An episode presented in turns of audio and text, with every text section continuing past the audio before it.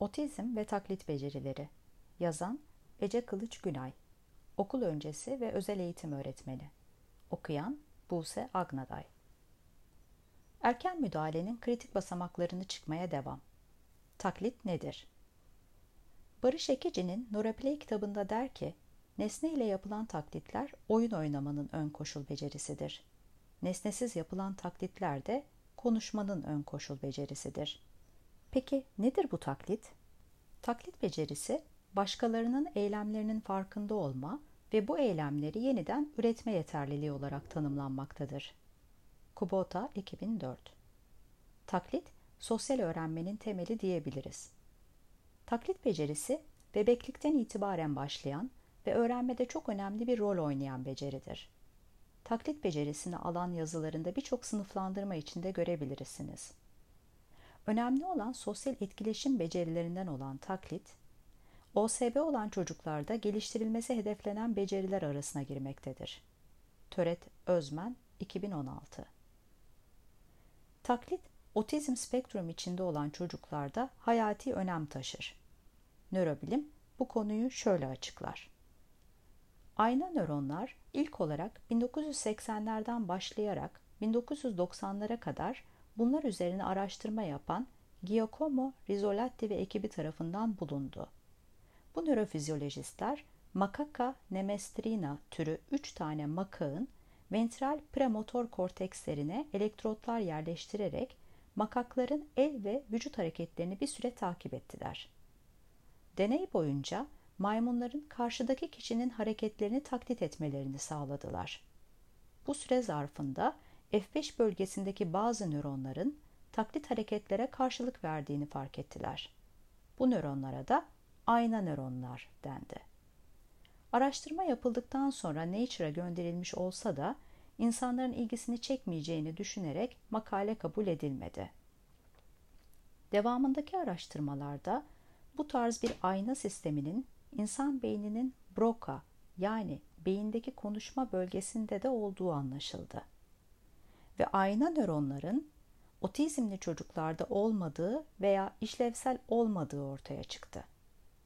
Oysa 0-3 yaş beyin gelişiminin en hızlı olduğu dönem.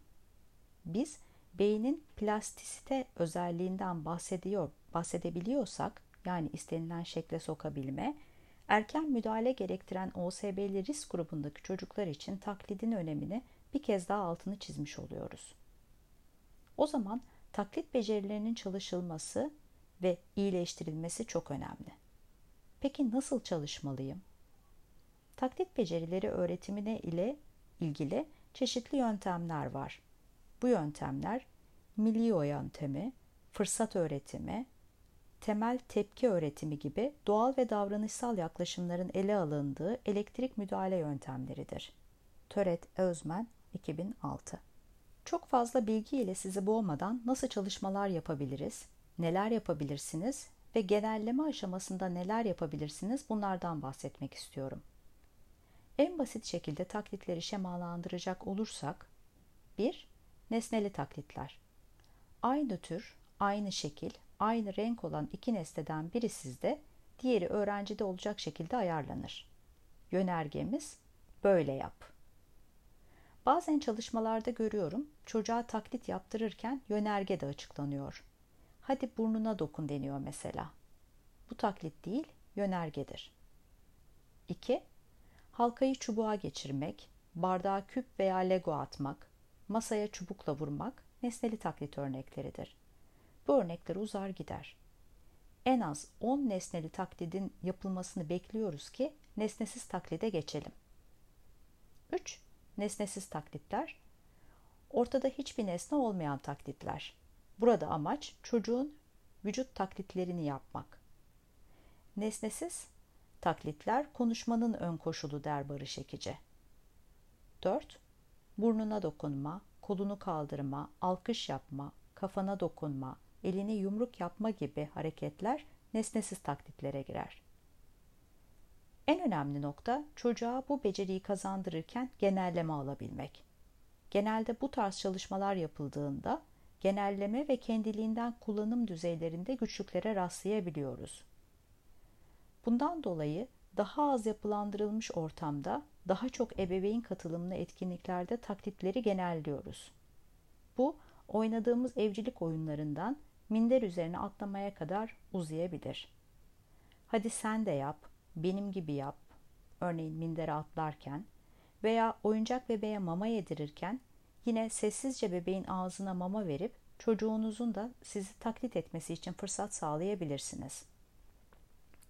Taklit ile ilgili birçok araştırma var.